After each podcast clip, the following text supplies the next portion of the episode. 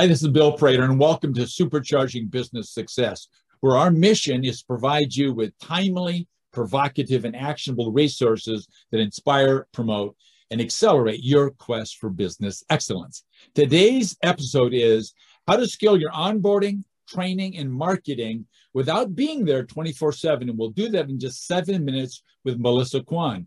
Now, Melissa is the co founder and CEO of eWebinar, an automated webinar solution that saves customer success teams from doing the same webinar over and over again. eWebinar turns any video into an interactive webinar so that you can set in a reoccurring schedule, helping you deliver the perfect webinar every single time without being there. Melissa spent over a decade building startups and specializes in large enterprise sales, business development, and strategic partnership. Her last company, Spacio, a real estate business SaaS company, was acquired in 2019. Originally from Vancouver, Canada, Melissa most recently lived for four years in New York, but today she's pretty much traveling full time, working remotely, and living in Airbnbs. Melissa, it's great to have you here with us. Thanks so much for having me, Bill. So I think everybody's waiting to have you say who your ideal client is for this new business of yours. So our ideal client um, are teams from small, medium sized companies who do repetitive presentations for training and onboarding or repetitive pitches for sales and marketing.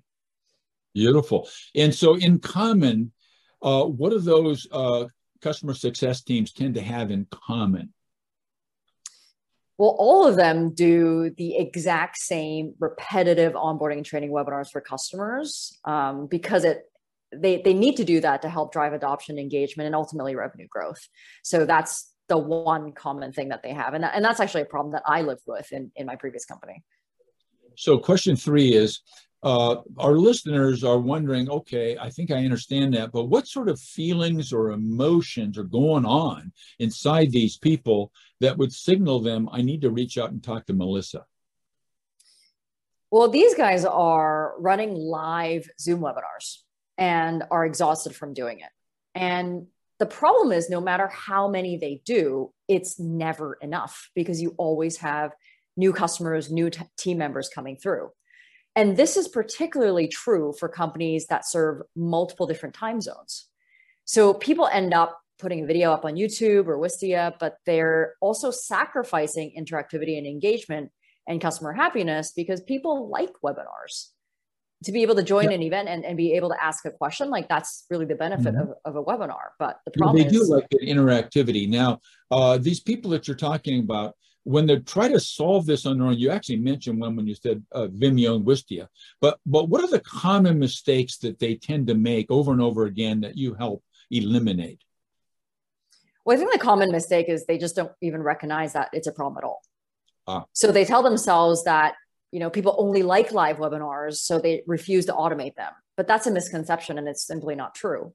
So our customers see um, you know a 600 600% increase in attendance after switching from live to automated simply because they made content completely accessible to customers to team members anytime they want. So the biggest common mistake is people let their availability limit their business growth so uh, uh, there's a lot of things that I know people can do, but if you were zeroing in on one single valuable free action that everybody listening to a, uh, to you right now could take, what would that single valuable action be, Melissa?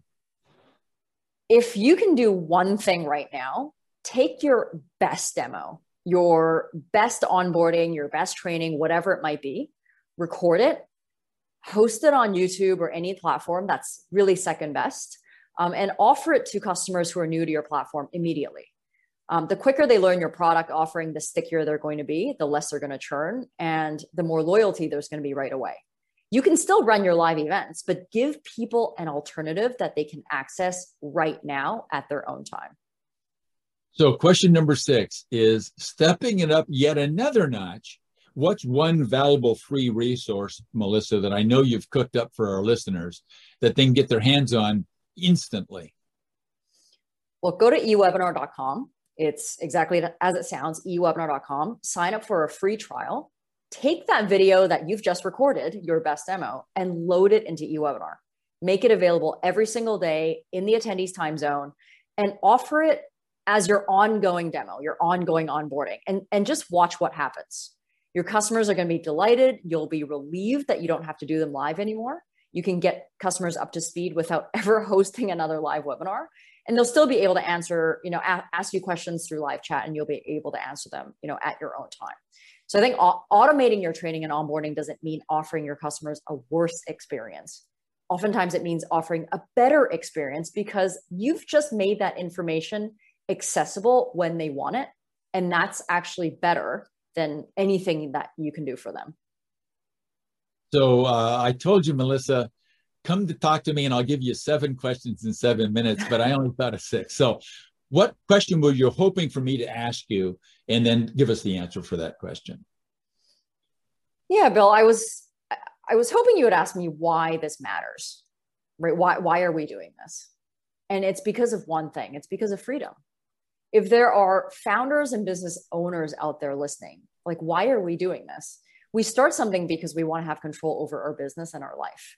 But how can you have control over either one of those things if you don't have control over your time? So at eWebinar, our mission is to give people their time back, and freedom has always been my number one priority. It's important for you to know that you can grow your business without being there 24 7. And you don't have to work hard if you know how to work smart. So by automating everything that's repetitive, you can repurpose your time towards other things that you value, even if that means doing nothing at all. And once you have your time back, you have the freedom to choose where you want to spend it. And that's why all of this is important. That is fantastic. That was, I'm glad I didn't ask you the seventh question because I couldn't have done that one. That was beautiful. so thank you, Melissa. We, it was fantastic having you here with us. So everybody now, in closing, let's focus on a single fact, and that is this businesses do not become extraordinary in a single moment. Instead, they get there as a result of the owner first learning and then applying a proven combination of having the right mindset, of a dedication to a system of management, and third, leveraging high performance teams. So, thanks for listening. Melissa, thank you once again for being here with us. Thanks so much, Bill.